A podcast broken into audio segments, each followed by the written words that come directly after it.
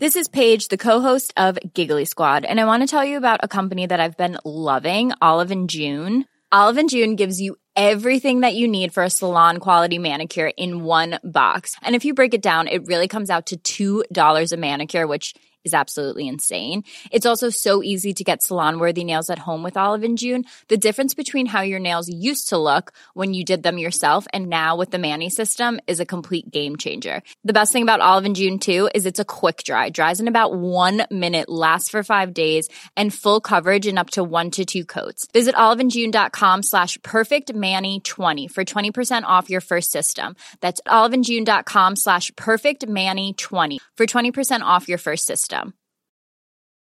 Ryan Reynolds here from Mint Mobile. With the price of just about everything going up during inflation, we thought we'd bring our prices down. So to help us, we brought in a reverse auctioneer, which is apparently a thing. Mint Mobile unlimited premium wireless. Ready to get 30, 30, bit to get 30, bit to get 20, 20, 20, bit to get 20, 20, bit to get 15, 15, 15, 15 just 15 bucks a month. So, Give it a try at mintmobile.com slash switch. $45 upfront for three months plus taxes and fees. Promo rate for new customers for limited time. Unlimited more than 40 gigabytes per month. Slows. Full terms at mintmobile.com. Simon Gärdenfors heter jag och snart börjar min podcast Arkivsamtal. Jag har sålt min första stand-up special till Comedy Central. Och den kommer att visas på tv med premiär den 27 januari nu, 2017. Klockan 22.00. Och hur ser ni den då, tänker ni? Ja, om du har tv så kontaktar du din operatör och kollar så att du kan fixa Comedy Central. Eh, om du inte har tv så finns online-tjänsten Magin. Som har Comedy Central i sitt grundpaket. Så jag kommer själv då fira det här i Malmö genom att titta på premiärsändningen på storbild på Blå båten. Och det hoppas jag att ni också vill göra tillsammans med mig och mina kompisar. Så här kommer kvällen se ut i Malmö, fredagen den 27 januari. Jag och Anton Magnusson, vi kör live stand-up klockan 20.00. Anton kommer mest köra nya grejer. Jag kommer köra material som inte är med i föreställningen Slapp timme. För sen klockan 22.00 så visas den showen, en slapp timme då, på storbild på Comedy Central på Blå båten i Malmö. Så då får man gärna sitta kvar och se den också. Eh, men det är ingen åldersgräns, så passa på för det är inte många standup-kvällar där folk får, under 18 får komma in.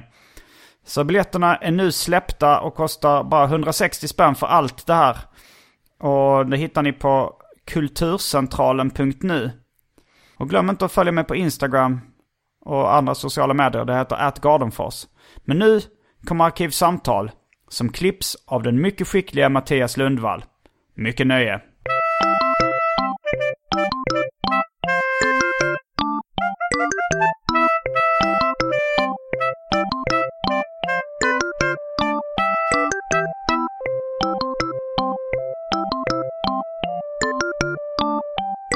Hej! Och välkomna till Arkivsamtal. Jag heter Simon Gärdenfors och mitt emot mig sitter Martin Soneby. Väl- Komikern och provokatören. Komikern och provokatören. Du brukar alltid ha någon sån titel. Ja, det är kanske mest Albin Olsson som blir då komikern och rasisten. Uh, fast jag brukar ha någon, jo, någon form av titel. Att, för att uh, jag tänker uh, att nytillkomna lyssnare uh, inte vet vem alla är. Och så kan det vara bra med en introduktion. Serietecknaren och provokatören. någonting, någonting. Det här, jag har börjat med något som kallas arkivsamtal drinking game. Det är när jag upprepar saker eller, eller liksom jag kör lite catchphrases eller sånt där saker, återkommande grejer så ska man ju då lyssnaren dricka. För jag tänkte just säga så att eh, jag säger som Stan Lee, varje serietidning kan vara ett barns första. Jag kom på mig själv att det är en sån sak som jag sagt varje gång. Jag menar så att om någon, något, någon lyssnar på Arkivsamtal för första gången så kan man inte utgå från att de ska ha den kunskapen. Det var så Stan Lee skrev sina seriemanus. Att liksom han eh, presenterade kanske Spindelmannens eh, eh, superkrafter. På något sätt smögs det in i varje nummer. Så att liksom, var, man skulle inte förutsätta att alla visste att han hade ett spindelsinne till exempel. Jag gör precis tvärtom i mitt program.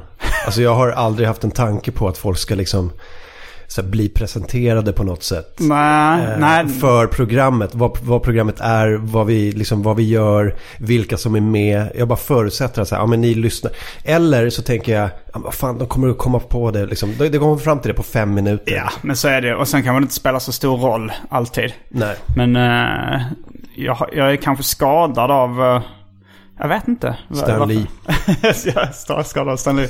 Ja, din podd är då AMK morgon för nytillkomna lyssnare. Ja, precis. Lite Men jag får, jag får eh, beröm en gång för det. Att det var en, en tjej som, eh, som sa att hon lyssnade på min podd för att hon fattade inte andra poddar. Liksom. Men Att jag förklarade eh, vad saker var. Alltså, Men så här, räcker inte det med en gång då? Måste man bli påmind varje gång? eh, du, eh, du menar eh, en gång per avsnitt? Ja. en gång per Jag kommer inte säga flera gånger per avsnitt att din podcast heter AMK. Nej, men jag, tänk, nej, men jag tänker att... ehm, Ja, men eh, du tänker att alla ska ha lyssnat på publik- 340 avsnitt? av Måste man bli påmind då varje gång? Så det här är, 240 eller någonting. 200, Ja, för jag tycker det, det låter lite... Då är man lite dum i huvudet va? Lite guldfiskminne Ja som men lyssnare. folk, man kan ju inte förutsätta att alla har lyssnat på 236 avsnitt eller vad jag är nu uppe i. Jag har tappat räkningen. Nej, jag vet inte. Du vet det där bättre än jag. Jag vet fan inte vad jag håller på Ja, med. jag, jag, alltså, jag tror det är fler som lyssnar på din podd så att det, är kanske jag som ska lära. Ja, men det är ju tack vare sådana som du. alltså jag tar ju in massor med folk och de tar ju med sig respektive publik. Ja, så det, det. blir som lite som en... Eh, eh, jag vet inte, någon, någon typ av samlings eh, där alla tar med sig lite lyssnare. Liksom. Det är best off. Ja, men lite så. Vad heter det? Ja, men det gör väl du också. Du har väl gäster som Ja, tar med sig sin respektive Jo. publik in. Ibland, så. ibland så har vi väl uh, så, påminner mina lyssnarsiffror om, om AMK Morgons. Men för det mesta så tror jag ni har fler. Ja, vad heter det? Alltså nu har det, efter jul har det gått skitbra. Vi hade ett litet juluppehåll. Mm. Och sen, sen bumpar det upp direkt. Alltså första veckan så fick vi en, liksom en, så fler än någonsin. Nu ligger vi på typ 80-85 tusen Och jävlar, per avsnitt. då är jag inte riktigt där. Eh, men det, är- det är skitkul. Ja, det är skitbra. Det är bra för oss alla. Det är bra för oss, jag tänker det också. Mm. Det är fan bra för oss alla komiker att så här, man får promota sina gigs. Man skapar någon typ av samlingspunkt kring hela, eller det, den delen av comedy Sverige som är vi. Ja, Tycker jag på något sätt. Det är väl 25-30 stycken som brukar komma in. det är ju ganska mycket faktiskt. 25-30 pers. Men jag måste ju fylla liksom ett, en, En grupp människor varje dag nästan. Det är, rätt, det är en hel del att boka alltså. Det är det. Det är jävligt kul att folk vill komma in. Ja, det, men det är ju... Det, frågan är om det finns en viss tröskel. Eh, att det är så tidigt på morgonen. Att eh, då... Att det kanske finns några som hade velat ifall det inte varit så jävla tidigt. Ja, några är ju det. Alltså Messiah Hallberg skulle jag jättegärna vilja ta in. Men jag tror inte att det är för att det är tidigt. För han har ju småbarn. Men det är just därför. Du vet, Mm. Ja, så här, ta ja. ungarna till jobb eller till, till förskolan-grejen. Så han, Mm. han har ingen tid mellan sju och nio liksom. Ja, task, finns- taskig deal han har med sin sambo då. Eftersom hon aldrig, aldrig lämnar. Nej, men vet hon sover till 11.30. går och käkar brunch med kompisar. Han bara tar allting. Jobbar skitsent. Kommer, jag vet, nej, jag har ingen aning om hur det går till där. Eller så har han bara det som ursäkt för att, inte, för att han inte orkar eller vill. Ja, det kan det också. Så kan det vara. Men, men, så är det. Uh, ska vi kasta oss in på det omåttligt populära inslaget Välj drycken? Det kan vi göra.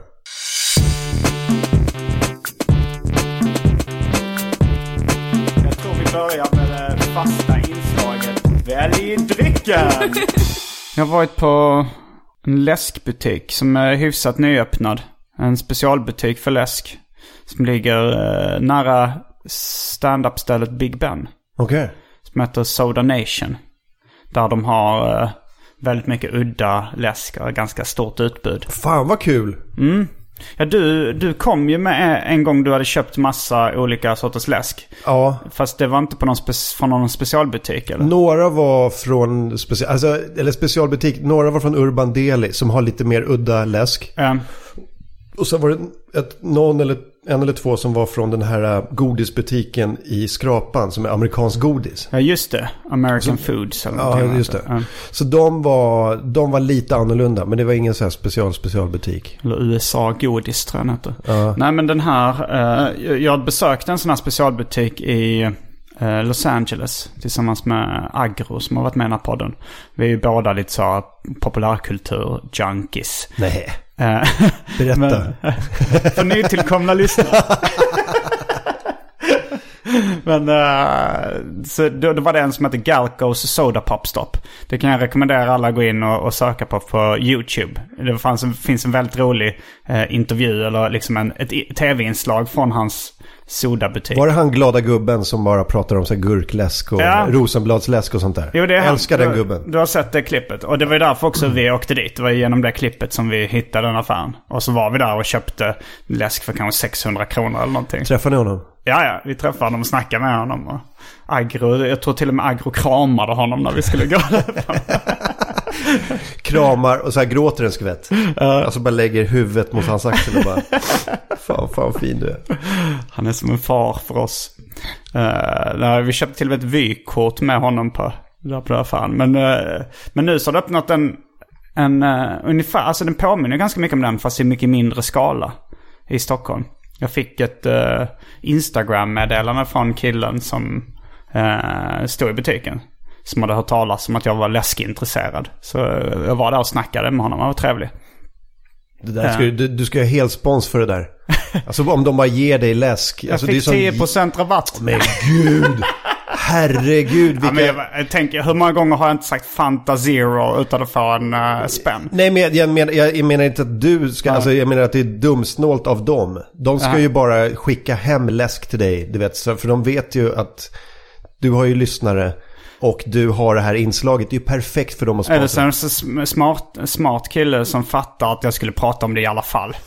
Ja, fast jag vet inte. Då är, det- men då är det ju goodwill. Se vad, vad kostar det honom då? Några hundra i månaden. Och Ja. så får han sån jävla exponering. Herregud. Jag, hade inte alltså, om, du, om du lyssnar på det här läskkillen. Skicka hem några liksom, samples till Simon Gärdenfors. Jag, Jag kan till och lovar med att det är hämta dem värt med det. på Big Ben. Ja. Eh, men uh, där, där, senast jag var där så köpte jag, eh, jag köpte den här gurkläsken eftersom jag minns den som god från, uh, eh, från då Galco Soda Pop Stop i LA. Den heter Mr Q Cumber. Något av Som, en som ordvits. bokstaven Q då? Ja. Sen finns det Sarsaparille-läsk. Den, den fan tror jag att jag, käk, jag köpte nog någon Sarsaparille-läsk också när jag var där. Då för att jag har läst i Smurfarna att Smurfarna gillar Sarsaparill. Vad är det för något? Det är någon växt, ört, rot, frågetecken, med bär, frågetecken. Jag har hört ordet men inte... Jag Har du läst Smurfarna eller sett? Ja då. Eh, för jag kommer ihåg, man, man, de, de tyckte ju smurfarna, det var, de tyckte det var så jävla gott. Och jag var extremt stor smurfarna-fan när jag var liten. Så jag vill ju smaka sarsaparil. Har du någon favoritsmurf? Eh, det är kaksmurfen skulle jag nog säga. Okej. Har du sett förresten att gnap-gnap-smurfen har blivit lila i de senaste utgåvorna? Jaha, är det en politisk grej eller? Jag gissar det. Att, de, eh, att svart färg inte, att det kunde uppfattas som rasistiskt. Ja, jag fattar. Ja, man fatt, på, jag, jag, jag fattar ju att, folk, att det finns folk som blir upprörda av det. Men eh, det är ju egentligen, vad, vad är, ja att han var ond kanske. Det kanske var det som var problemet. Att den enda som var svart var den som Ja. bet folk i svansen. Ja, men han var ju aggressiv. Och var det inte att de blev smittade också av någonting? Alltså så här att man blev en gnapknoppsmurf när man blivit biten av en gnapknoppsmurf. Ja, någonting i den stilen. Jag minns inte riktigt, men det, det låter rimligt. Ja, det, man att det fattar så. hur det börjar bli känsligt men det sprids någon form av virus. Mm, svartvirus. Eh,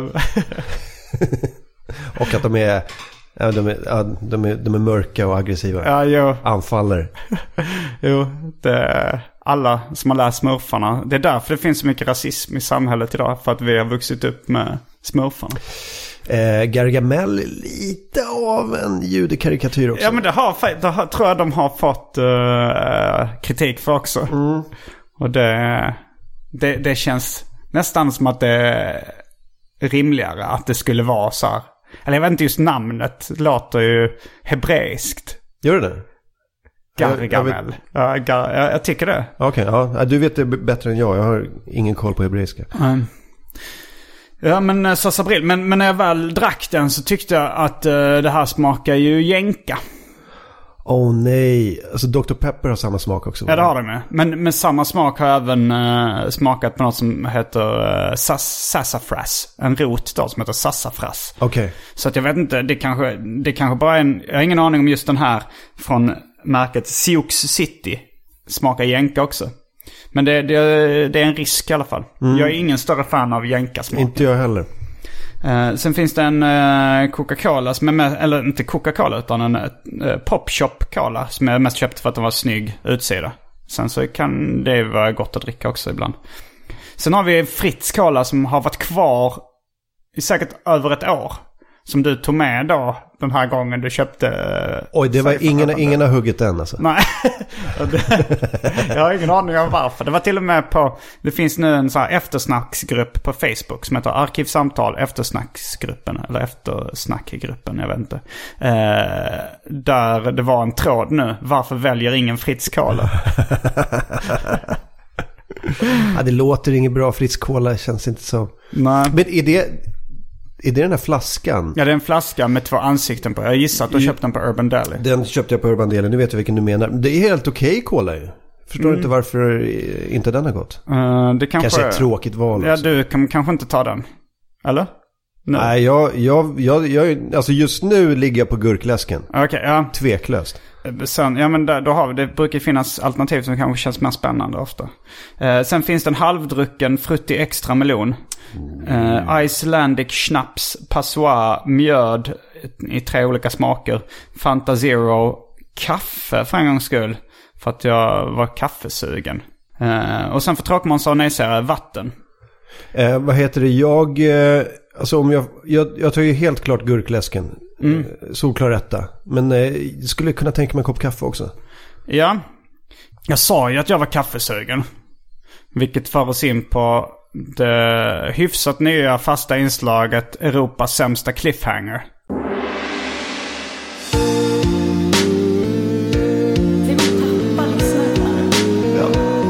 Europas sämsta cliffhanger. Fan är det? Det, ja, det, det är att jag, eh, jag... Jag märkte väl vid något tillfälle att jag har extremt dåliga cliffhangers. Jag säger så här, när vi är tillbaks så ska jag berätta vilken dryck jag kommer välja. Och, det, och jag har ju gett en ledtråd då. Nu. Så det blir en extremt dålig cliffhanger. Ah, Det blir Europas sämsta cliffhanger. norra Europas sämsta cliffhanger. Ja, jag tror det är hela Europas. ja, lätt. Ja. Eh, så då är vi strax tillbaks med dryckerna. Är det okej om jag tar två? Alltså om Ja, jag tar visst, gurkläsken okej. och en kaffe efteråt? Ja, visst det är okej. Skitbra. Eh, och jag kommer inte säga då eh, eh, vad jag väljer för dryck just i det här avsnittet. Eftersom det är även svaret till Europas sämsta cliffhanger. Men du är lite kaffesugen. Jag är lite kaffesugen. vi är strax tillbaks. Häng med!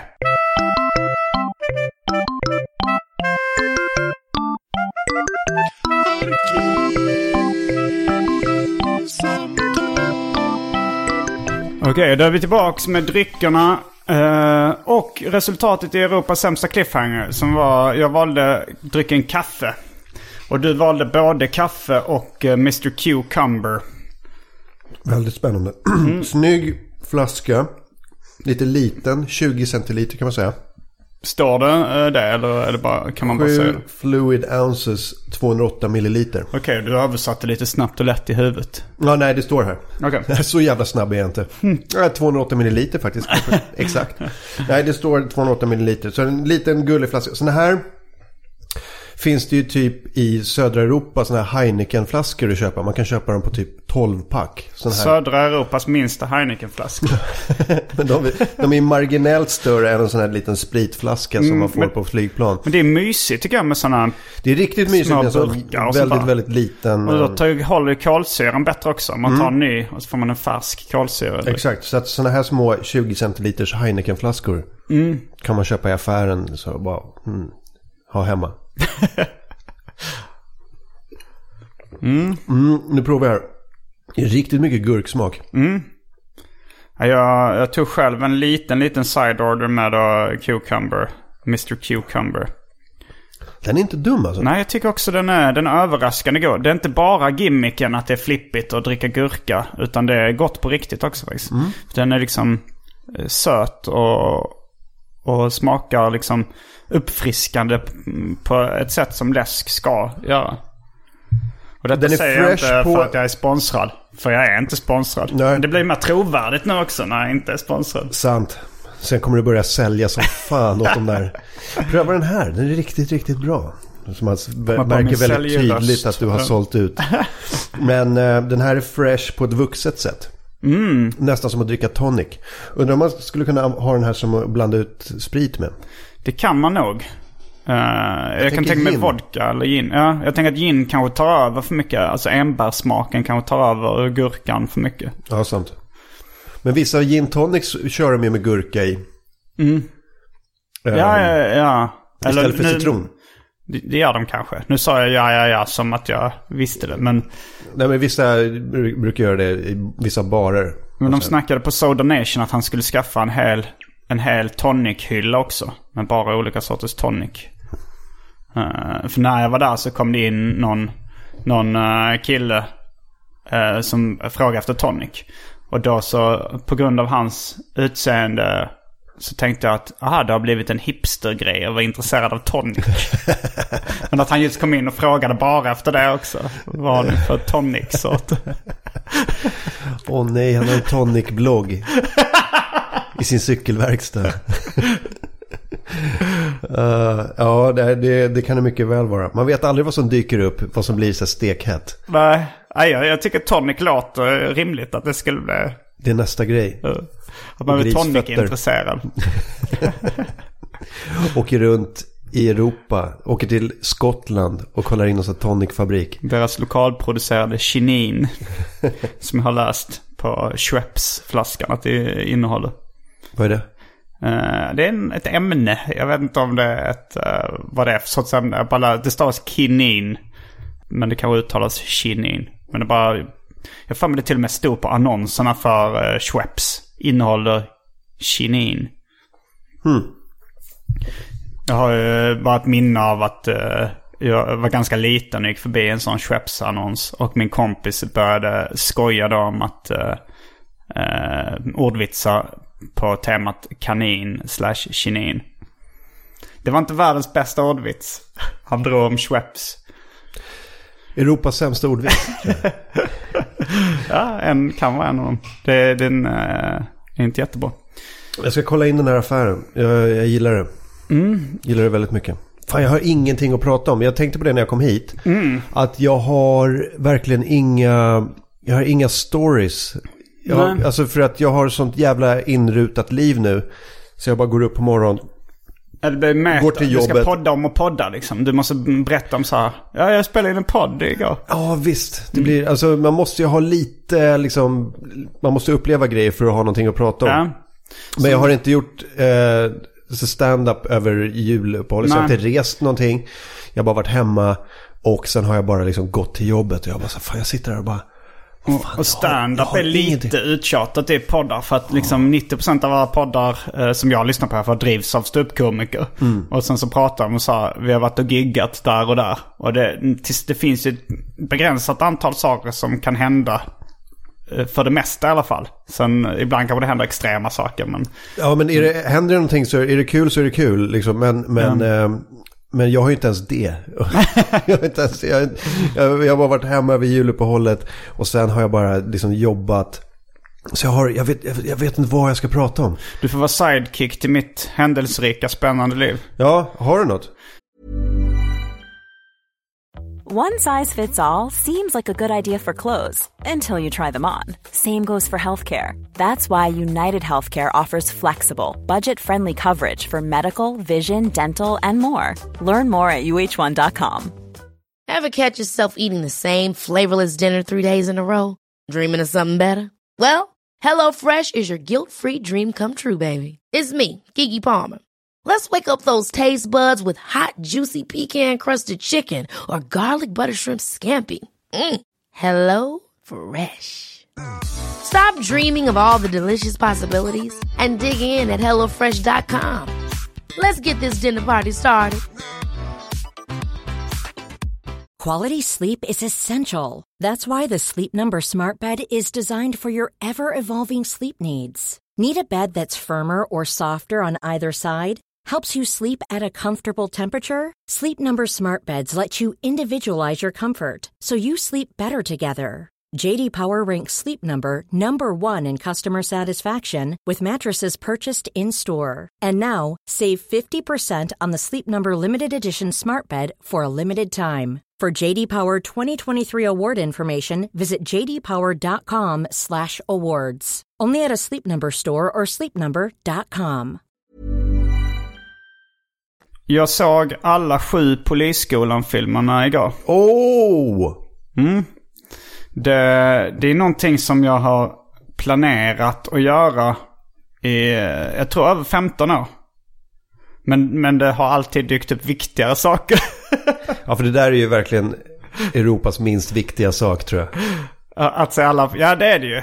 Men, men det började med, alltså jag, jag kollade rätt mycket på college och high school-filmer. Och eh, ja, men det var en genre som jag uppskattar liksom.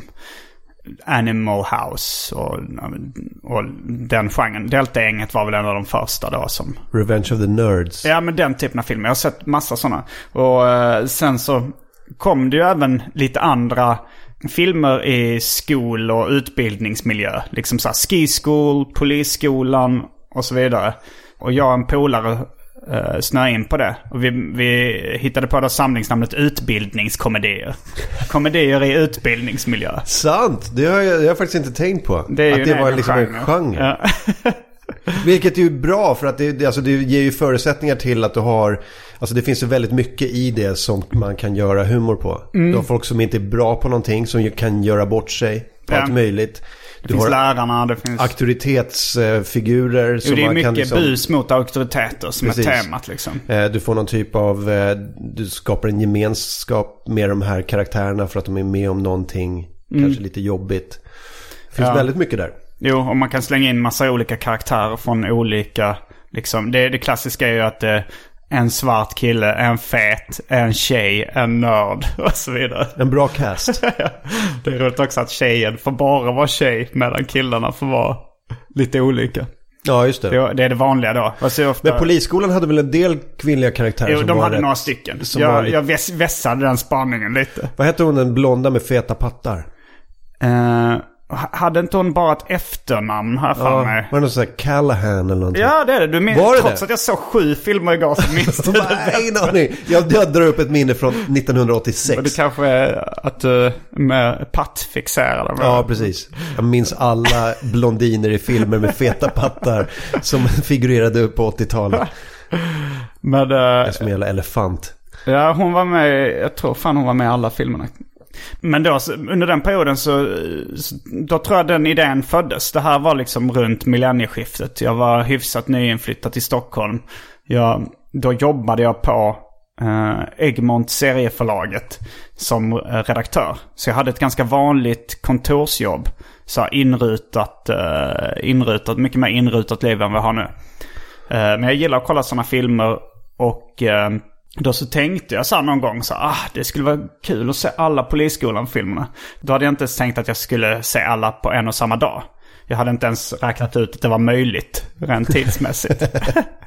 men, eh, men jag tänkte så här, men, men då hade jag också en sån dröm om, ah, eh, drömmen om arbetslöshet. Eller jag hade ett mycket mer slacker-ideal på den tiden än vad, jag, än vad jag har nu. Alltså jag eh, läste mycket den typen av böcker, alltså så slacker-romaner. Eh, Claes Holmströms Tredje stenen från solen. Och framförallt i Sverige då, men även liksom vissa kanske Bukowski-böcker kan räknas som slacker-romaner eller...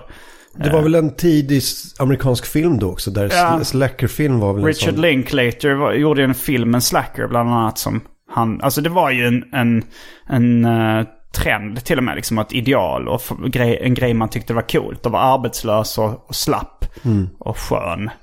Och, och den kulturen blev jag väldigt eh, intresserad av. Det lig, alltså jag, jag har ju insett i efterhand att det ligger inte för mig att vara en slacker. Utan jag är mer en streber, arbetsnarkoman.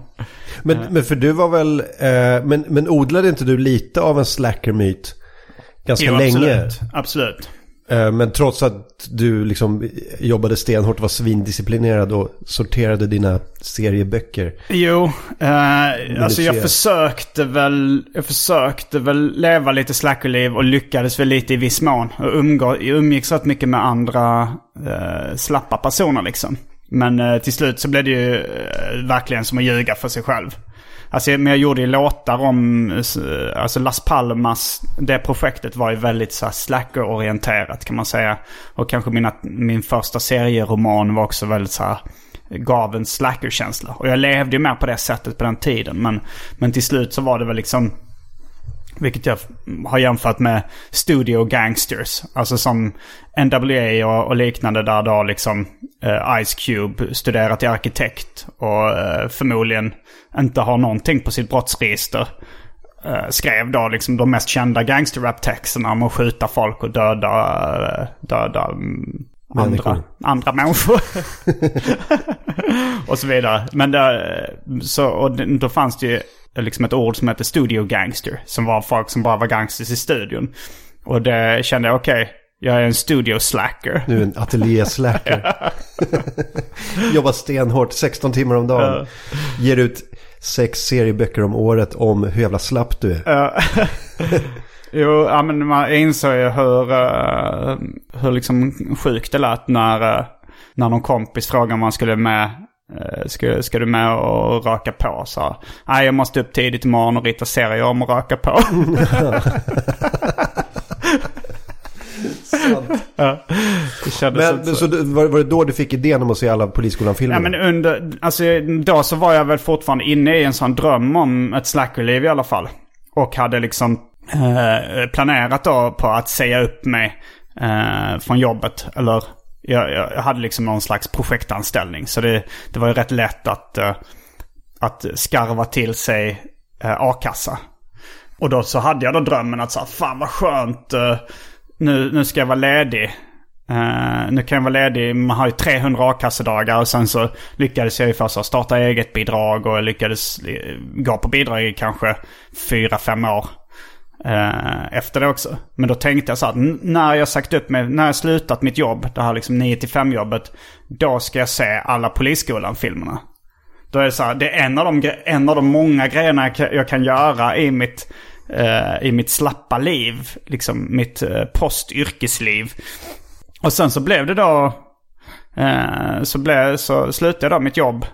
Och min kompis, serietecknaren Mats Jonsson, han sa så här, ett tips är liksom att så här, börja med att liksom försöka ha, försöka ha lite samma rutiner som du hade när du jobbar på det här kontoret. Fast gör liksom dina egna kreativa grejer. För jag tror det är lättare då att liksom komma igång och göra bra grejer än om du liksom först tar en, en längre tids ledighet. Då är det nog svårare att... Eh, så jag, jag följde det tipset lite.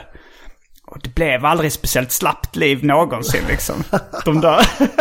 jag lyckades. Eh, det är klart att jag har haft några lata dagar men, eh, men eh, det blev aldrig, jag kom aldrig loss. Så att det, och den här tanken fanns med mig hela tiden så här.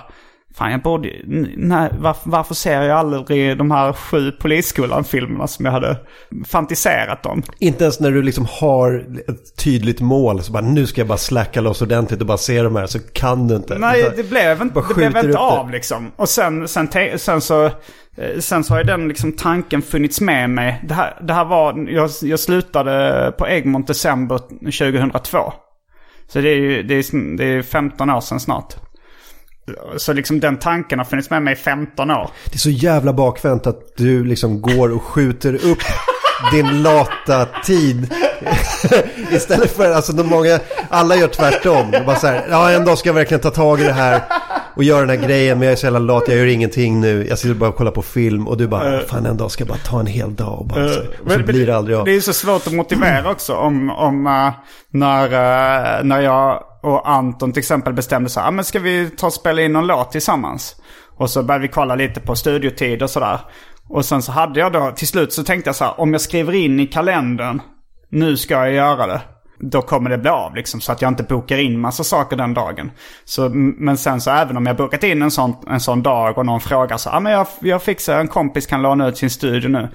Och då är det så svårt att säga så ah, men jag ska spela in, jag ska kolla på alla Polisskolan-filmerna. Då skrattar ju bara folk och tycker Ja, ja. så här, ja okej, men det kan du kanske flytta på. Och säga, ah, bra poäng, jag kan flytta på det. Och så ja, har jag gjort det. Och, och sen liksom, Eh, när jag, till, jag se, förra gången så gick jag ut med så här, men nu ska jag, jag ska streama det här live på Facebook. Jag la upp lite grejer. Och sen så dök det ändå upp någonting som kändes viktigare. Vilket, det, det är ju ganska mycket saker som känns viktigare än att säga alla Polisskolan-filmer. Kanske alla saker i hela världen. Nästan. Eh, nu, men igår så lyckades jag. Så det, det, nu har, det, det är ändå liksom någon form av mål. Äntligen! Jag har äntligen gjort det. Underbart. ja, det, var- det var ju... det Men var, hur, hur gjorde du det? Laddade du ner allihopa? Hittade du alla? Nej, jag gjorde faktiskt så här att jag, jag, jag beställde DVD-boxen. Oh shit! För jag tänkte så här Det att... är ju extra material också eller? eh, ja, det såg jag inte. Än. Det har jag inte sett. Det kanske jag kommer att se. Jag kan tänka mig att se något extra material. Men det, det var ju liksom inte en del i, i eh, själva konceptet. Nej, nej. För, för det ska jag ju kanske erkänna att jag ser, jag ser det ändå som någon form av konceptkonst också. Alltså att göra hela grejen. Ja, själva... Ja, jag skulle, jag skulle nästan se det som en, någon typ av marschprestation. Alltså att springa ett maraton eller att göra så, något långlopp. Jo, lite så kändes det också faktiskt. För det är ändå, alltså, du måste ha tagit pauser och så eller? Ja, jag gjorde det. Jag, ins jag har ju liksom lärt känna mig själv också liksom att om jag, om jag sitter eller ligger still utan frisk luft utan att röra på mig så mår jag ju psykiskt dåligt. Så att eh, jag, jag, jag tog kanske fyra promenader liksom så men det, det var ganska fokuserat också så här. Mellan polisskolan 5 och 6 så var det bara en, sna- en rask marsch runt kvarteret. Två filmer till nu, kom igen. Du, kan, du klarar det, kom igen. Sista rycket nu. Uh, jo, så, så kändes det faktiskt. Eh, Du borde få någon sorts märke för det. Att du har klarat det. En liten exklusiv klubb i Sverige. Med några som har sett alla Polisskolan-filmer på en hel dag. Det var en annan kille som, eh, alltså förra gången jag ställde in liksom, eh, att, jag, att jag skulle göra det. Så, eh, så var det en kille som skrev att så här, jag började klockan sju på morgonen och var klar typ 17.00. Det är mycket bättre än din plan. Då hade han tid med lite annat också. Jag hade ju dragit ut på det. Jag hade, alltså om jag hade kunnat börja sju på morgonen. Eh, men då hade tagit skjutit upp det. Nej men, men tagit längre pauser liksom. Ja, men det, då, alltså grejen var att jag tog korta pauser. Den, den längsta pausen jag tog var kanske 40 minuter. Du måste ju ha räknat ut sammanlagd filmtid. Ja, ja, alltså jag gjorde, jag gjorde ett schema liksom. Ja. Med, med så här mm, uppstigning, eh, paus. Jag, jag, det enda jag gjorde som inte var att kolla på polisskolan liksom eller att duscha och ta promenader. Det var ju då att skriva dagens skämt. Just Jag det. skrev ändå dagens skämt. Eh, och det blev faktiskt ovanligt bra. Jag vet inte om det hade någonting med att det var polisskolan-dagen som gjorde det. men- Klart du hade. Det är sånt input av kanongrejer. Som, Ja, men jag hade bara sett ettan då när jag skrev dagens skämt. ja, det var det bästa va? Ja, jo det var det verkligen. Men, eh, men den här killen då, han såg, men så han såg det, han gjorde ju konceptet innan mig då. Eh, för, men bör, då hade jag planen att jag skulle streama det live på, att jag skulle så här, för det var ju folk, när jag, när jag gav, gick ut med det på sociala medier, att jag skulle se alla på en dag. Då var ju någon som önskade så, ah, kommer det här streamas live på något sätt? Och då tänkte jag, men det kan vara, kan vara lite kul att, uh, att göra det. Men, eller Snapchat eller något sånt där. Men sen till slut så, när, när, när jag hade skjutit upp det någon gång och så kändes det som att okej nu, jag orkar inte gå ut med det här igen. och sen så plus att det är så här, okej det kanske är två, tre pers som skulle gå in och kolla lite grann. Uh, men sen efter ett tag kände jag, jag ska göra det här för mig själv. Det är någonting jag ska göra bara för mig själv. Det, det, det är Det inte... har tagit 15 år. det här är bara för mig nu. Eh, Men du- skulle du lägga ut det så, skulle du lägga ut någon typ av, alltså ha något, livestream på Facebook var alltså bara, som bara filmar dig? Ja, det var, det, det var inte det jag visste heller. Att jag kanske ibland ska filma med, ibland tvn. Vilket Ja. är helt meningslöst. Då kan man ladda ner den och sen i bättre kvalitet liksom. Ja, för, det, för den här Twitch-grejen verkar ju vara stor nu. När folk tittar på när andra spelar tv-spel. Mm. Eh, live. Ja, jag kanske får göra det, kanske kan göra det någon, alltså när jag lär mig, det tar ju lite tid att lära sig den tekniken liksom och rigga upp kameror och sånt där. Jag kände så, ah, men nu bara gör jag det, jag behöver inte krångla till det så jävla mycket. Men, men eh, jag kanske kan göra det när jag ser alla, Älsklingar krympte barnen-trilogin kanske. Ja. Eventuellt, det är bara tre filmer Ja. tror jag. Eh, skulle även kunna vara alla Titta han snackar, Titta han snackar-trilogin. Ja, just det. Eh, om, om, nu, om nu ett intresse finns för att se en, en, ett Twitch. Jag vet inte vilket format jag skulle lägga ut det idag. Titta på mitt ansikte när jag ser, när jag ser risiga komedier. Jag hade blivit skitnojig. Jag, hade, så- jag vet ju att någon gång under den här tiden hade jag petat mig i näsan och sånt där. Onanerat vid något tillfälle. Ja. När, vad hette hon? Eh, I polisskolan, jag kommer inte ihåg. Callahan. Callahan, ja. ja jag, det, det fastnar inte i mitt minne. Uh, nej men så till slut så, så gjorde jag ju det liksom. Eh, och det var, det var ungefär som jag hade tänkt mig. Jag minns inte så många. Jag minns, jag minns första såklart med, med glädje. Det, det är ju väldigt starkt filmminne från när man var liten. Kom vad då? 84? 84 tror jag. Ja. Och sen kom tvåan minns jag väl för att den såg jag på bio. Aha, oj. Uh, Då måste du också varit rätt ung. Ja, då var jag ung. Jag kanske var, kan jag vara 10, 11? Mm. Något sånt där, 11, 12. Och ehm, sen tre, är det trean de är i Miami? Jag tror det är fyran. Fyran. Ja, Mm. så det är de, de jag minns. Sen har jag ingen jävla aning vad som hände efter det. Jag, jag har sett ettan och tvåan tidigare och även sjuan. För att den, jag läste någonstans att eh, den hade blivit framröstad som den sämsta filmen genom tiderna. Oj då. Och då ble, blev jag nyfiken när den gick på tv någon gång. Och tänkte det här ska jag se. Men jag minns faktiskt, jag minns att jag tyckte så, ah, så jävla farligt var det inte. Jag har ju sett sämre filmer. Uh, alltså när jag plöjt igenom, jag har försökt se så mycket liksom utbildningskomedier som möjligt. Och då har jag ju liksom tuggat mig igenom så extremt tråkiga filmer. Jag kan ju säga att Dykarskolan är betydligt sämre än Polisskolan. Den har jag aldrig hört talas om. Nej, men det var en sån här lågbudgetfilm. Som min polare, han bodde i, i någon förort. Jag kommer inte ihåg, alltså någon närförort, Skärholmen eller någonting. Och så hade han bara gått in på en videobutik där de hade VHS-kassetterna liksom i fodralen. Okej. Vilket de inte brukade ha på grund av stöldrisken. Och, och han hade då sett att de hade den här larmlappen på själva fodralen. Så då hade han bara snott innekassetten av Dykarskolan. För att han visste då att jag samlade slash kollade på utbildningskomedier.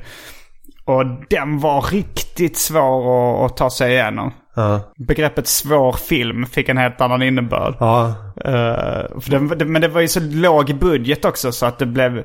De hade liksom så få sätt. Alltså det var så få miljöer de filmade i och det var så B allting och dåliga skådisar. Man måste ändå ge Polisskolan att det är så här, Det är rätt hög budget. Ja, ja. Hyfsat bra skådisar. Och de har ju någon form av underhållningsvärde även om, även om jag skrattade extremt lite under de här jag vet inte hur många timmar, men det var ju en hel dag. Jag började klockan, klockan åtta på morgonen. Och jag tror jag blev klar eh, runt 23 med Polisskolan 7. Ja, du ska ha, du ska ha någon, någon sorts belöning för det här. Någon utmärkelse från Svenska Filminstitutet. ja, det är riktigt. vad- Jag har ju tänkt, jag har gått i tankarna ganska länge på att ha sådana filmfestivaler hemma. Alltså ett, man har ett tema så här. Fredag, lördag, söndag. Då har jag filmfestival. Alltså alla får komma, eller du vet alla mina kompisar då. Eh, Och så har man ett schema, så här, så här ser det ut. Och så har man en liten presentation innan filmen börjar. Mm. Eh, det, det förutsätter ju då att man har en hyfsat stor tv och ganska bra med sittplatser och sånt där. Men det, det går ju att fixa till liksom. Om inte Mm. man har egna grejer så kan man skaffa det för helgen då. Ehm, och så har man kanske, du vet, man, man fixar så att det finns eh, filmsnacks och Mm. du vet. Man gör det ganska nice. Och sen eh, så börjar det på fredagen så har man tre filmer fredag, tre filmer lördag, tre filmer söndag. Och sen kan, man ju, kan ju folk komma och gå som de vill. Mm. Eh, och så, eh, och så, så har man ett tema då. Du har fängelsefilm till exempel. Mm. jag kan hålla utbildningskomedi. Utbildningskomedi, filmfestival, Mm. eh, fängelsefilm. Vad har vi mer? Det, alltså det finns massor med sådana sköna genrer som man kan Mm. köra en sån nio filmers filmfestival hemma. Ja, men det, det, jag har faktiskt funderat på någon liknande grej innan. Men det är Mhm. också det är svårt för sånt att bli av liksom. Ja, speciellt när man är en eh, anti-slacker. Alltså det, då, då blir det ju ändå ett ambitiöst projekt att starta en filmfestival. Liksom. Ja, det är det. Men någon gång, någon gång skulle, skulle jag- det skulle vara kul att göra. Um, men det var... Det blev ju någon form av privat filmfestival. Och så, när man ser alla Polisskolan-filmerna på en dag till exempel. Ja, ja det- precis. Och det, det var ju, det var ettan, är ju ändå underhållande. Även om den, den är inte, jag skulle inte säga att den är jätte, jätterolig. För att den, den är inte den här polis, Police Academy, alltså eh, Nakna Pistolen rolig. Där, Nej, det, nej. där det är liksom skämt hela tiden. Utan det är mer, men det finns någonting, man förstår ändå att ettan blev en eh, enorm succé. För det, det, den, den har någon viss charm och sådär. Det, var ju, så- det är fantastiska karaktärer. Alltså, det är ju så välkastat så att det är löjligt ju. ja, I alla fall ettan. Ja, men jag tänkte på ettan. Mm. Så att eh, just att de är så här, alla är så otroligt tydliga. Så här, Hightower, Um, ta, vad heter han, Tackleberry. Tackleberry. Ja, du, du minns namnen bättre. Eh, lite... och han med rösten som gjorde, som kan imitera en massa ljud. Michael Winslow. Ja, exakt. Eh, hon, den, eh, den så försiktiga svarta tjejen. Eh, som är skitbra. Alltså, och sen har du så här, the hero, the straight guy, Steve Gutenberg. um, Mahoney. Mahoney, ja. Han är bara med i de tre första. Mm. Så det finns fyra filmer utan Mahoney. Men då, blev, då hade Mahoney blivit, eller Steve Gutenberg blivit stor tror jag. Men vad, blev han känd i efter Han var Polisskolan? med i Cocoon. Minns jag. Den har jag inte sett. Har du inte sett Cocoon? Är det en krigsfilm? Åh nej, det är en sån eh, lite science fiction eh, heartwarming story om eh, aliens och så här. Det är så här Det är ingen komedi alltså? Nej, det är lite, den är, lite- har roliga inslag men det är en charmig film om eh, äldre gubbar, gubbar på ett äldreboende i Florida som hittar så stora kokonger. Och, och märker att när de badar i poolen med de här kokongerna så, så blir de liksom friskare och starkare. Och så, så visar det sig att det är liksom aliens som har gått in i någon typ av kokongstadie i de här. Och deras vänner från deras planet ska komma och hämta dem. Och så blir det, liksom, det blir en sån här alien encounter. Har du inte sett Cocoon? Nej, jag har Oj, sett. oj, oj, den är ju Jag magisk ser, alltså. jag, nu kommer, för er som spelar Arkivsamtal, Drinking Game. Jag gillar humor och realism. Och det där är neither. Men det, alltså, det finns roliga scener i det, roliga inslag. Men nej, det är lite mer av en, jag vet inte. Jag tror att Steven Spielberg hade någonting med den här filmen att göra. Om han inte regisserade så var han någon typ av exekutiv producent eller någonting. Så det finns en viss Steven Spielbergig grej med det. Vet, Närkontakt av tredje graden, artad, E.T. Den är ganska närbesläktad. Ja. Men ehm, Nej men det, man märkte ju jag att skulle de- ge dig en chans. Om du vill liksom gå vidare på Steve Gutenberg-spåret. Det är, det är inte han som uh, gör Polisskolan, tycker inte jag. Eh, eller jag vet inte vad det är som gör. Det är ingenting. Det var bara en osund fixering. Men du måste ju ha en, ehm, en favoritkaraktär. Eh, ja men det är nog Michael Winslows karaktär. Han som gör de roliga ljuden. Fast de upprepar hans skämt så jävla många gånger. Den här gången han, han ska göra kung fu och liksom låtsas att han är dubbad. Så han rör Ja. på munnen och sen så ibland, det är ju snyggt. Just det. Eh, men, men det är, när, jag vet inte om det är första eller andra film. Det är nog andra filmen han kommer in med det, det skämtet. Och sen så kör de resten av de sju filmerna, kör, är det långa sådana inslag. Där Ah, han, nej. så de, eh, de mjölkar ju verkligen det konceptet. Men man märker ju då att eh, de hade förmodligen inte så mycket annat att göra. Liksom Hightower och Michael Winslow och de andra. Tror att filmjobben inte rasade Nej, så de fick nog haka på alla sju liksom. Det var ju vissa... vissa nej, jag tror fan till och med Hightower inte var med i sjuan. Att han till och med hade hoppat av då. Michael Winslow var med i alla. Och jag tror att Callahan var med i alla också. Jag är inte helt säker på det. Men de som inte hade så mycket annat att göra fick vara med i alla filmerna.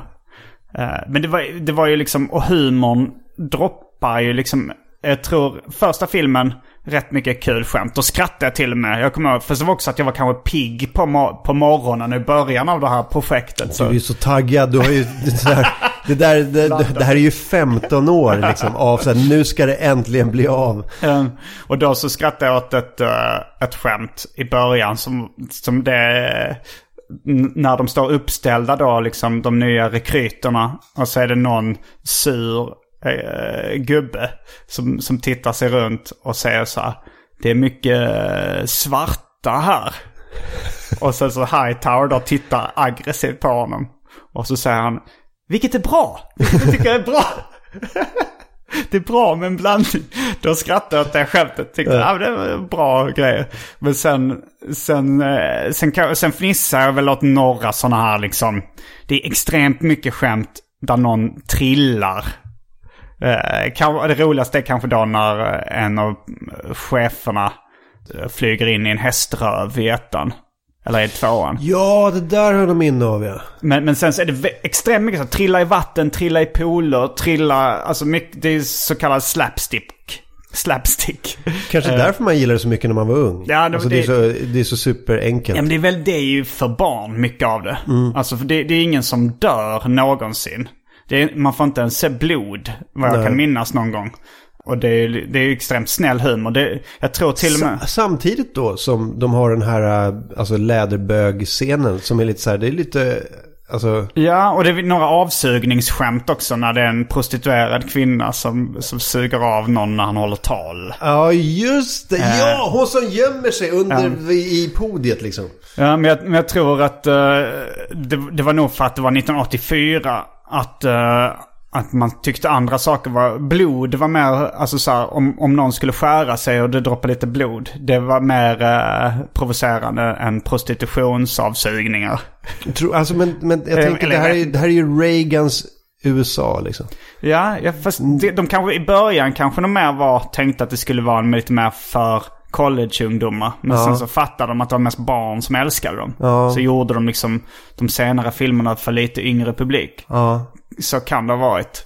För jag minns att det var ganska raunchy vuxna skämt i Polisskolan 1 i alla fall. Sen kanske det var lite mer, tvåan kanske blev lite mer barnslig. Jag är inte, jag är inte säker. Men, men, men det var, du hade ju bögklubbs eh, Blue Oyster. Ja, Blue Oyster-grejen. Scenen eh, är ju ganska så här wow. Den där är så här super Fast den är inte så grov. Alltså det är men, bara lite lätt homofobisk. Men lite antydningarna är ju liksom mm. att... Oh, shit. Har... Nu blir det knulla av. Ja. Och kanske inte med allas samtycke. och sen eh, eh, som sagt avsugningsgrejen där under podiet. Hon som smyger in. Eh, vad hade vi mer? Alltså sen eh, bara generellt bara Callahan som var liksom. Som bara gick runt och var ett par stora bröst. Mm. Eh, så det var, det var en del sexanspelningar alltså. Jo, det är ju det. Men sen, jag tror det är trean eller fyran när det börjar bli riktigt låg nivå på humorn. Då är det mm. sådana här att någon fiser i hissen. Och att det är själva skämtet liksom. Mm. Det är ingen, ingen mer twist på det. Utan det är bara, om det är så här så luktar det äckligt så ser de andra liksom obekväma ut. Det, det, och sen även så att tappa byxorna humor. Eh, att någon måste lägga ifrån sig skärpet då i...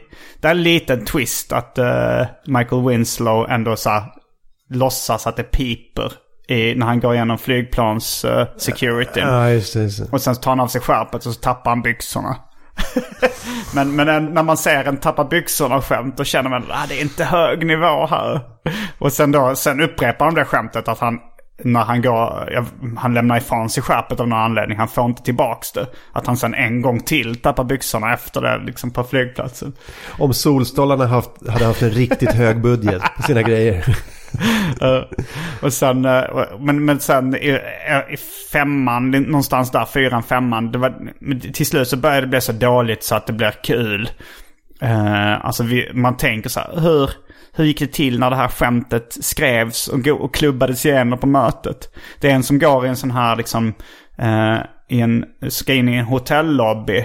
Och så är det en sån här uh, dörr då som går runt. Jag vet inte vad de kallas. Det är inte svängdörr utan en sån här liksom som matas hela vägen runt, runt. Just det. Och så är det en, en kille som är lite, någon karaktär där som är lite korkad. Som går hela vägen ut på gatan igen. Och sen tittar han där och säger What a lobby! Oh, nej. Det skämtet tänker man så här, ja, okej, okay, det tar vi med. Det, det blir bra. För det var väl ganska mycket så om jag minns rätt, att de här, alltså som jag såg i tvåan och sånt där, det var ganska mycket enskilda scener. Som inte liksom, en scen leder inte till en annan scen. Ja, det är väldigt mycket så. Liksom. Ja men precis, det här, här är en grej. Ja. Och sen och så går vi vidare till nästa grej. Liksom. Det, det är inte så att varje scen driver storyn framåt. Nej, så, så är det verkligen inte. Och många grejer kanske de tänker så här, vi har hittat på en rolig effekt. Mycket så att spela filmen baklänges. Att eh, i sjuan då är det någon som har ett ägg i munnen och kanske får en smäll i bakhuvudet så att ägget flyger ut. Och så hamnar det i någon annans mun. Så då är det ju att de har lyckats skjuta ut ägg med munnen och spela filmen baklänges. Så att ett ägg kan flyga in i någons mun också. Eh, det tänker du också. Det här blir en bra scen. Bra det ny för, teknik. Det för inte handlingen framåt jättemycket. Ägg, Nej. ägg från mun till mun-scenen. Alltså jag blir riktigt sugen nu på att se Polisskolan igen faktiskt. Eh, och riktigt osugen på att se Polisskolan 7. Alltså riktigt osugen. Men du är sugen på att se ettan ändå. Mm, ettan skulle jag kunna tänka mig. Um, men sen, eh, det var ju lite intressant också att se vilka, det var inte så många kända komiker som var med i filmerna. Eh, David Spade, kanske du vet om det? Ja, ja.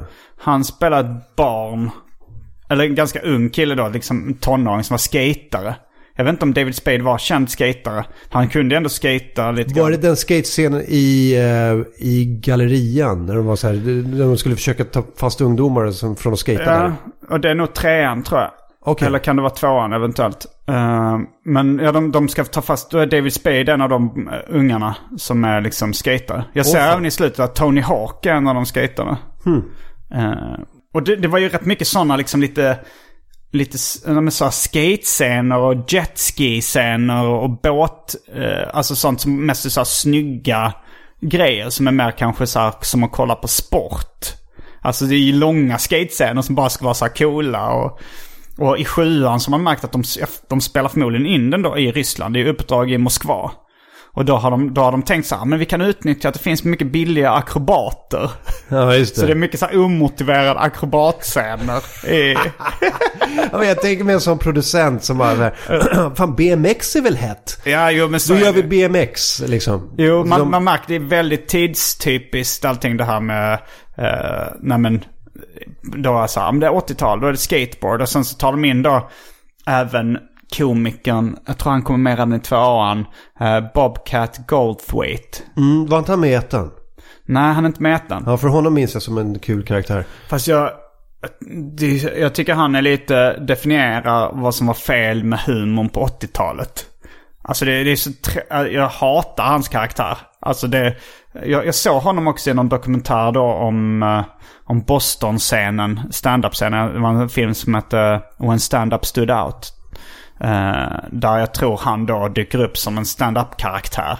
Men han har så, han, han ska vara liksom en desperado på något sätt. Att han, han är helt, helt citat galen, slutcitat. Han har väldigt eh, karaktäristisk röst. Så så ansträngd, skrikig röst. Ja, och det är jobbigt alltså. Jag tycker inte han är rolig för fem öre. Nej. Eh, men han var med i, i tre av filmerna. Och det, men det, det känns ju som också en sån här grej. Han var het på 80-talet och slänger de in honom. Jag vet inte om Sharon Stone, hon är med i någon av filmerna. Men jag vet inte om det var för att hon var ett hett namn då de slängde in henne. Eller om det var att hon var i början av sin karriär.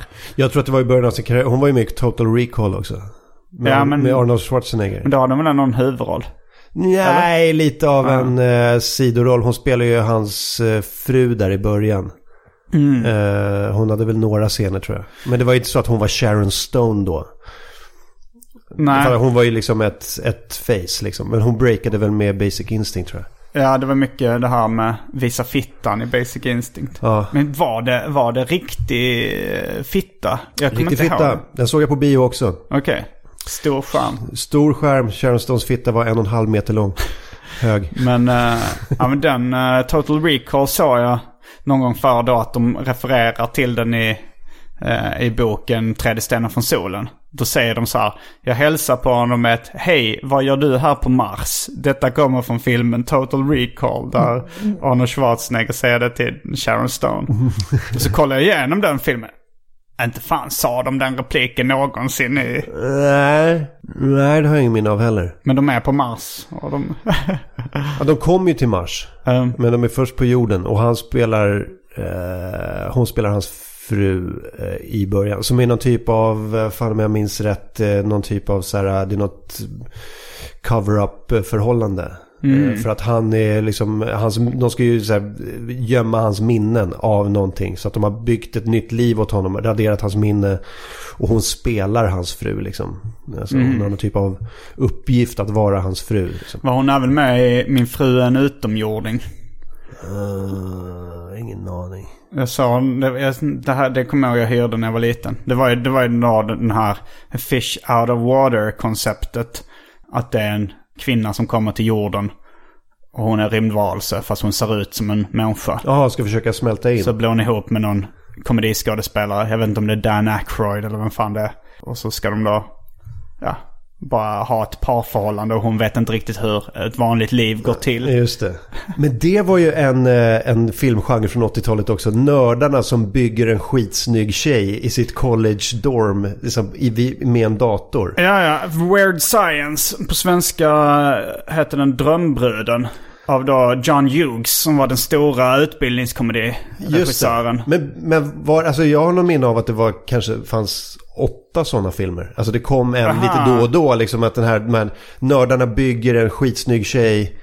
Oj, vad gör vi nu? Fan, Ja, men, den, den, ja, men så det, det är ju Drömbruden. Fast jag vet inte om, om det finns eh, fler. Jag kan minnas fel, kopior. men jag har någon, så här, någon bild av att det finns massor med sådana filmer. För det kommer ju så, rad. det kommer liksom i kölvattnet av succén så kommer det ofta liksom plagiat. Ja, ja visst. Eh, och, och det gjorde ju att jag gissar på att efter polisskolan, det var då alla de Ski School, Snowboard Academy, Ja, ja, oh ja. Dykarskolan och alla, alla de kom. Mhm. För att det var, de fattade att det fanns pengar att mjölka på det konceptet. Det kan jag tänka mig. Men jag tror även där, alltså mycket sådana college dorm eh, Mm. Men John Hughes är, är nog den som är mest respekterad i den. Det var han som gjorde Breakfast Club då Mm. och Drömbruden, Can't Buy Me Love och 16 Candles och sådana. Det, de filmerna gillar jag jättemycket.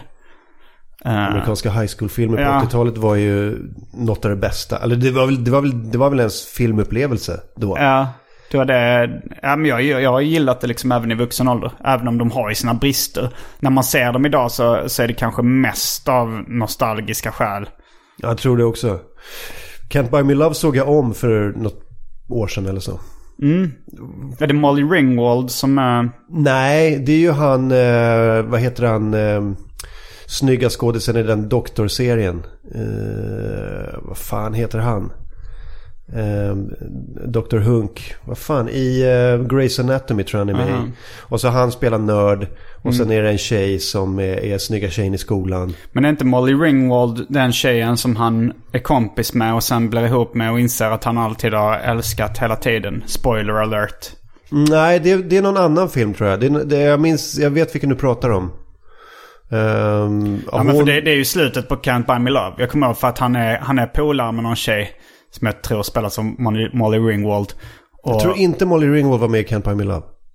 Ja, okej. Vi får... eh, vi, Ja, för jag, jag tror att de blir ihop i slutet. Alltså han får den snygga tjejen.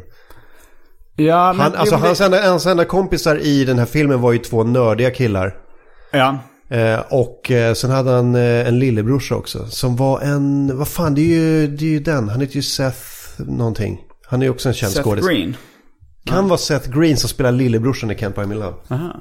Men, eh, men jag tror att det är så att han får den snygga tjejen i slutet. Och sen så är det ännu en plot twist. Att han dumpar henne och blir ihop med sin kompis som han egentligen har varit kär i. Jag tror att vi pratar om två olika filmer. Eh, ja, det finns... 16 Candles har ungefär samma eh, handling. Då är, då är det eh, Anthony Michael Hall och Molly Ringwald är med i den. Sen Can't Buy Me Love. Jag vet inte om det är eh, Molly Ringwald också. Det kan ju vara att det är någon annan skådis. Men, men de har ju ungefär samma... Jag, jag tror att båda två slutar med att, att de blir ihop med kompisen. Jag, jag är rätt säker på att ehm, i slutet, sista scenen, då klipper han, för han klipper gräset hemma hos snygga tjejens familj. Eh, han klipper gräset på den här åkgräsklipparen, hon kommer in och så säger hon Hej du, och så hoppar de på gräsklipparen och så kör de mot solnedgången eh, med den här gräsklipparen och liksom blir ihop. Och du tror det här är Can't Buy Me Love? Och då tror jag vet. Jag, När sa du den senast? Eh, det var inte så länge sedan. Det var väl något år sedan. Kanske ett och ett halvt. Och, jaha, okej, du såg den så nyligen. Men Mm. då, ja, då, då, då tror jag mer på dig. Vi kan kolla upp det efteråt. Ja, det kan vi göra. Ja, eh, och det ska vi ju, det funderar på att ha en sån, alltså det ska ju vara en sån filmfestival-tema liksom. ehm, eh, nörden blir ihop med snygga tjejen-filmer från 80-talet. Ja, det För där kan man ju skrapa en- ihop nio stycken utan problem va? Ni skulle nog kunna skapa upp nya John Hughes-filmer. Som bara handlar om det. ja, men det var ju hans återkommande tema. Ja. Men... eh, Fan vad regissörer bara manifesterar sin egen ungdom när de blir 40-50 och börjar få regissera filmer. Det ja, handlar ju bara om det. fast men, men manifesterar... eh, Då menar du att det förmodligen då att det är så de hade velat att det skulle vara. Jag tror inte att de fick den snygga tjejen. Nej, nej, nej. barn. Men så här, de, de, de identifierar sig så mycket med huvudrollen. Mm. Att, att de, så här, de, de hittar en story eller skriver en egen story som handlar om så här, så här. Det här är min önskeversion av det som hände. Ja, jo. Eh, när jag, för att jag var nörden och eh, jag fick aldrig snygga tjejen. Mm. Bara, eller du vet. Ja, det fan, var, det var väl förmodligen... eh, Kolla in Lust och fägringstor med Bo Widerberg liksom. De var töntar, sen fick de den snygga tjejen när de var 42. Exakt. Lite mitt liv. Kanske allas liv, mer eller mindre. Nej, det tror jag. Ja, det är väl några som fick snygga tjejen. Eh, men de är döda nu. Men eh, jag tänker mig... Eh, Ja, när de är ung- de Bo, som- Bo Widerberg regisserade ju Lust och fägringstor om eh, en, en ung pojke i liksom på vad var det, 40-talet, 50-talet Mm. i Stockholm. Som, eh, som knullade med läraren liksom. Ja. Det, var, det, det, är så, det är så jävla självklart att det där är Bo Widerbergs fantasi av liksom från när han var en ung tonåring liksom. Ja. Och han kastade sin son i rollen också. Bara, bara för att kunna tänka sig in i det ännu mer. Bara så här, han är ganska lik mig.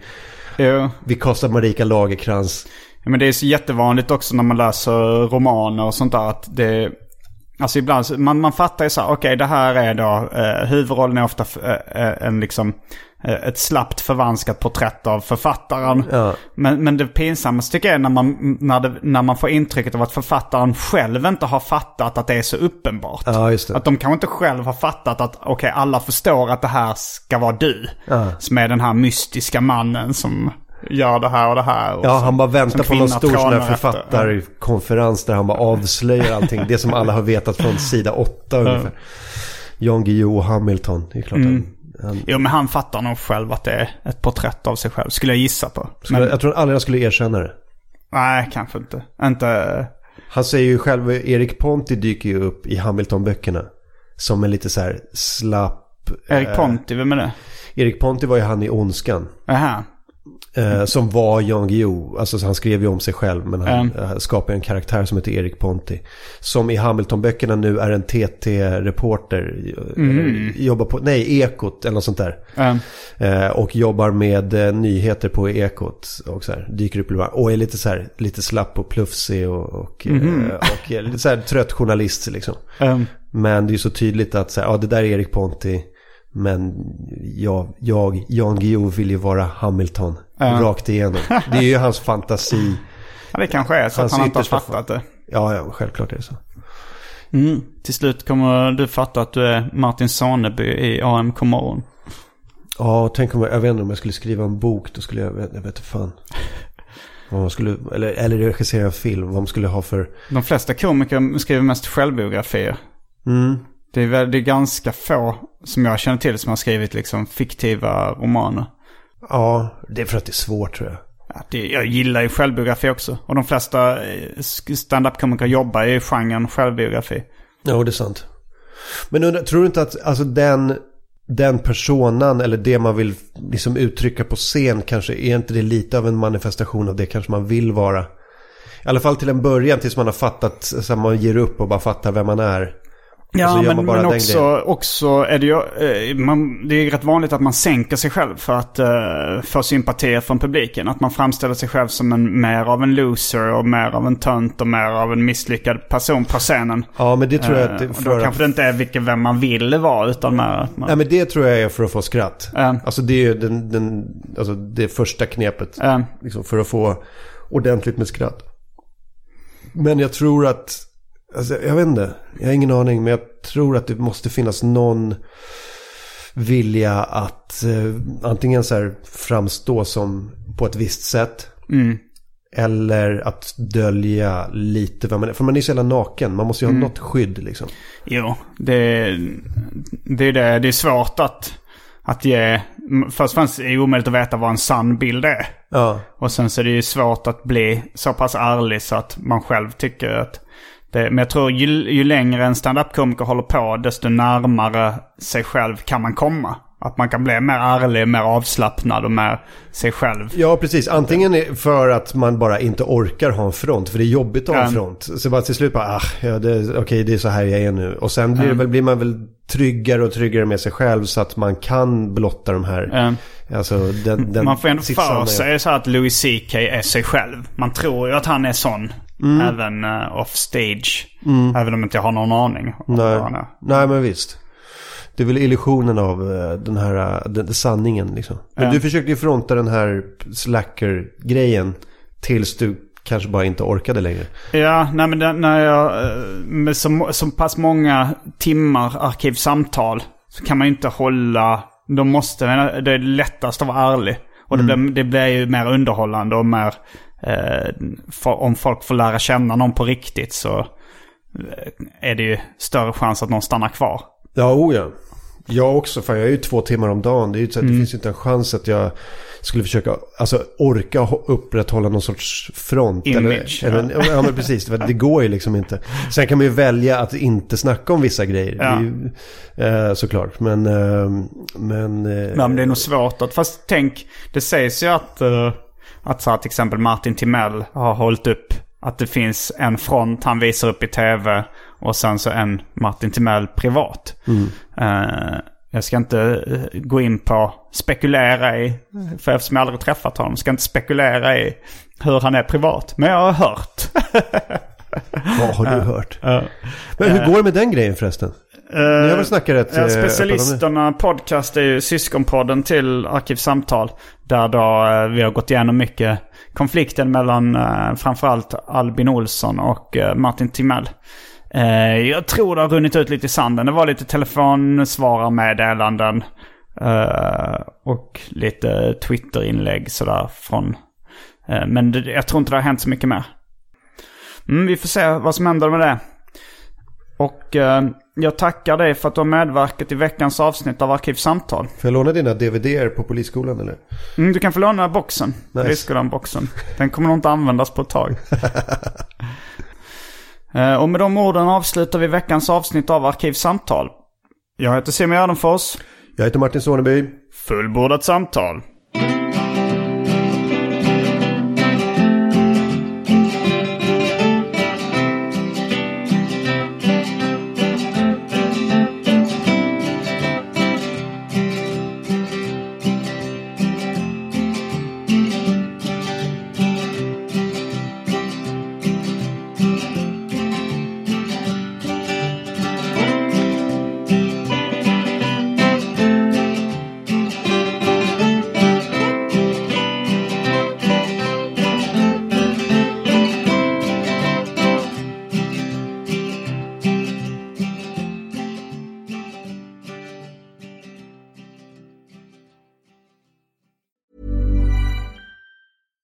Catch yourself eating the same flavorless dinner three days in a row? Dreaming of something better? Well, HelloFresh is your guilt-free dream come true, baby. It's me, Kiki Palmer. Let's wake up those taste buds with hot, juicy pecan-crusted chicken or garlic butter shrimp scampi. Mm. Hello Fresh. Stop dreaming of all the delicious possibilities and dig in at HelloFresh.com. Let's get this dinner party started. Hey, it's Paige DeSorbo from Giggly Squad. High quality fashion without the price tag. Say hello to Quince. I'm snagging high-end essentials like cozy cashmere sweaters, sleek leather jackets, fine jewelry, and so much more. With Quince being 50 to 80% less than similar brands. And they partner with factories that prioritize safe, ethical, and responsible manufacturing. I love that. Luxury quality within reach. Go to quince.com slash style to get free shipping and 365 day returns on your next order. Quince.com slash style.